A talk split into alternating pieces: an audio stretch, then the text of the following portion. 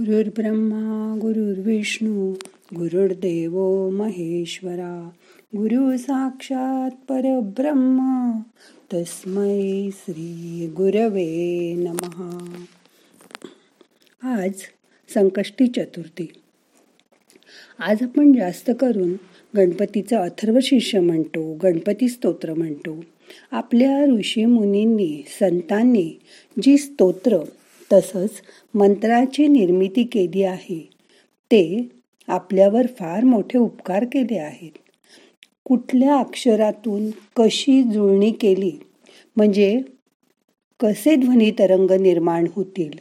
व त्याचा आपल्या शारीरिक आणि मानसिक गोष्टींवर कसा परिणाम होऊन लाभ मिळेल?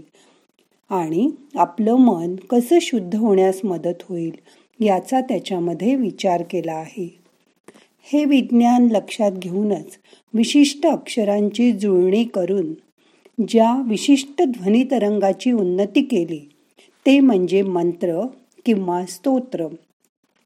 स्तोत्राच्या पठणाने व त्यातील वर्णाक्षराच्या साह्याने माणसाच्या शरीरातील निरनिराळ्या चक्रांची जागृती होते.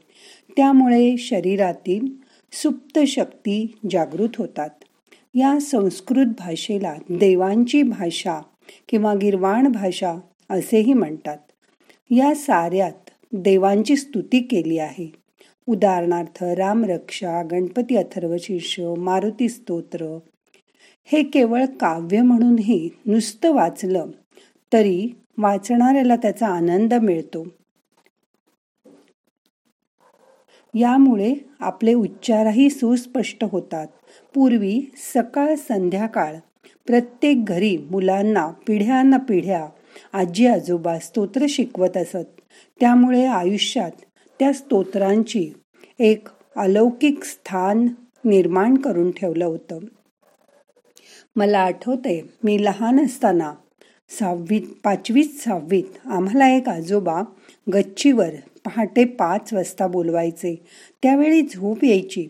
पण ते गीता शिकवत असत. त्यावेळी आत्ता इतके गीताचे संथावर्ग नव्हते. आणि पाचवीत असताना आम्हाला त्यांनी पाच ते सहा सकाळी रोज बारावा आणि पंधरावा अध्याय पाठ करून घेतला. आणि तो अजूनही आम्हाला पाठ आहे. म्हणजे एखादी गोष्ट आपण सातत्याने केली तर तिचा चांगला अनुभव येतो. पण स्तोत्र स्तोत्र पठणाचा उद्देश त्यामागचे शास्त्रीय कारण त्याची बैठक यालाही खूप महत्त्व आहे. ते कळल्यावर ते स्तोत्र म्हणताना मनामध्ये कुठलीही शंका राहणार नाही. कोणत्याही गोष्टीत नावं ठेवण्यापेक्षा त्याची अनुभूती घेऊन ती गोष्ट प्रत्यक्ष कृतीत आणली तर. जास्त उपयोगाची नाही का होणार? डॉक्टर दोदो यांनी एक फ्रेंच डॉक्टर असून मानसिक शक्तीचा ते अभ्यास करतात. ते म्हणतात ज्यांची मानसिक शक्ती मोजायची असेल त्याला दोन चार फूट अंतरावर उभे करून त्या यंत्राकडे त्याच्या काट्याकडे बघायला सांगतात. त्याची दृष्टी स्थिर झाली की यंत्रावरचा काटा गोल फिरतो आणि कोणत्या तरी एका डिग्रीवर स्थिर होतो. प्रत्येकाच्या डोळ्यातून विद्युत लहरी बाहेर पडतात आणि म्हणून तो काटा फिरतो. असं ते सांगतात. नेमका हाच परिणाम स्तोत्र पठणातून होतो. ज्याप्रमाणे मनामध्ये विचार येतात त्याप्रमाणे डोळ्यामध्ये विद्युत शक्ती निर्माण होते. स्तोत्र पठणातील शब्द विचाराने भरलेले असल्यामुळे स्तोत्र म्हणणाऱ्याच्या मनावर त्या शब्दसमूहाचा चांगला परिणाम होतो. व त्याच्या आवर्तनाने तीच गोष्ट परत परत घडते. त्यामुळे आवर्तन केली असता अद्भुत आणि गूढ अनुभूती मिळते. हे स्तोत्र पठणाचं खरं रहस्य आहे. तुम्हाला माहिती आहे खूप घरांमध्ये गणपती अथर्वशीर्षाची आवर्तनं केली जातात. संत ज्ञानेश्वर ज्ञानेश्वरीच सांगतात नुसती बाराखडी म्हटली की त्यात सर्व मंत्र येऊन गेले आहेत. जिथे संगीत स्तोत्रांचं मंत्रांचं पठण होतं. तिथे मनाला उल्हसित करणारं संभाषण असतं. त्या वास्तूत तणावरहित मनमोहक आणि मोकळं प्रसन्न वातावरण असतं. त्यातून तुम्हाला येणारा अनुभव निर्माण होणाऱ्या भावना यांचा नादशास्त्राशी खूप जवळचा संबंध आहे. यालाच आपण नादानुसंधान असं म्हणतो. आपल्या भावना उल्हसित होतील. नैराश्यातून तुम्हाला आनंदाकडे नेतील. असे शब्द म्हणजेच स्तोत्र. आपण म्हटलं तर मेंदूच्या काही भागांना त्यामुळे उत्तेजना मिळालेल्या असतात. मेंदूचं रासायनिक संतुलन चांगलं राहायला त्यांनी मदत होते. ही अवस्था माणसाला अधिक सुखावह तणावमुक्त आणि उन्नत बनवते. मनाचा मोठेपणा वाढतो. आजूबाजूच्या परिस्थितीबाबत आपण सकारात्मक विचार करू शकतो. अधिक उदार दृष्टिकोन तयार होतो आपला. आज आपण कठीण काळातून जात आहोत. सतत मनात एक भीती दडलेली आहे. नित्य नवं संकट समोर येऊन उभं राहत आहे या सर्वांवर मात करण्यासाठी मनाला शांती समाधान आणि आपल्या उन्नतीसाठी अशा स्तोत्र पठणाची नक्कीच गरज आहे. त्यासाठी रोज पंधरा वीस मिनटं एकाग्र चित्राने तुम्हाला येत असलेले स्तोत्र मंत्र म्हणा. त्याच्यामुळे निश्चितच मनाला उभारी मिळेल. आणि चांगलं आरोग्यही प्राप्त होईल. त्यामुळे आपली इम्युनिटी पॉवरही नक्कीच वाढायला मदत होईल. मग आता करूया ध्यान. ताठ बसा. पाठ मान खांदे सैल करा.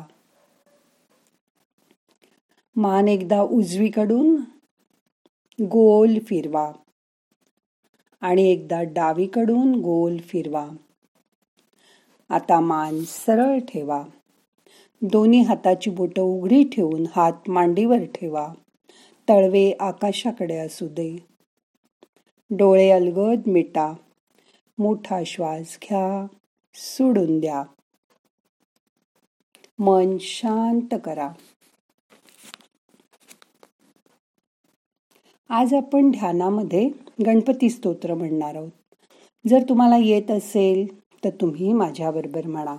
आणि येत नसेल तर नुसतं ऐका. ऐकल्यामुळे सुद्धा श्रवणाचा फायदा तुम्हाला मिळेल. मग आता करूया सुरुवात. मन शांत. श्वास घ्या.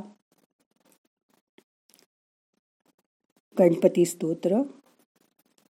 श्री गणेशाय नमहा नारद उवाच. प्रणम्य शिरसा देवं गौरीपुत्रं विनायकं। भक्तावासं स्मरे नित्यम् आयुष्कामार्थसिद्धये। प्रथमं वक्रतुण्डं च एकदन्तं द्वितीयकं तृतीयं कृष्णपिङ्गाक्षं गजवक्रं चतुर्थकं लम्बोदरं पञ्चमं च षष्टमं विकटमेव च। सप्तमं विघ्नराजेन्द्रं धूम्रवर्णं तथाष्टकम्। नवमं बालचन्द्रं च दशमन्तु गजा दशमन्तु विनायकम्। एकादशं गणपति द्वादशन्तु गजानन। द्वादशैतानि नामानि त्रिसन्धेयपठेन्नरः। न च विघ्नभयन्तस्य सर्वसिद्धिकरप्रभो। विद्यार्थी लभते विद्या धनार्थी लभते धनम पुत्रार्थी लभते पुत्रान् मोक्षार्थी लभते गतिम। जपेत गणपती स्तोत्रम षड्भिर्मासे फलम लभेत। संवत्सरेण सिद्धींच लभते नात्र संशयः। अष्टभ्यो ब्राह्मणे भष्य लिखित्वा यः समर्पयेत्। तस्य विद्या भवेत् सर्वा गणेशस्य प्रसादता। इति श्री नारद पुराण श्री गणपती स्तोत्र मन शांत ठेवा श्वास घ्या सोडून द्या।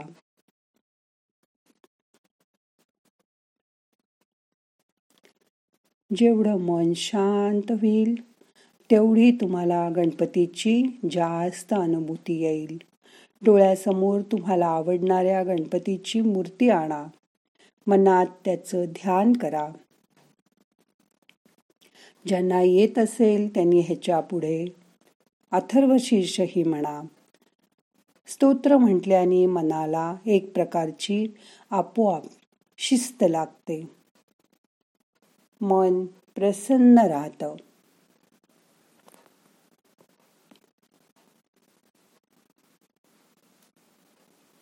मनाकडे लक्ष द्या. श्वासाकडे लक्ष द्या. आता पाच मिनिटं शांत बसून ध्यान करा. नाहम करता हरिक करता हरिक करता हि केवलम। ओम शांती शांती शांती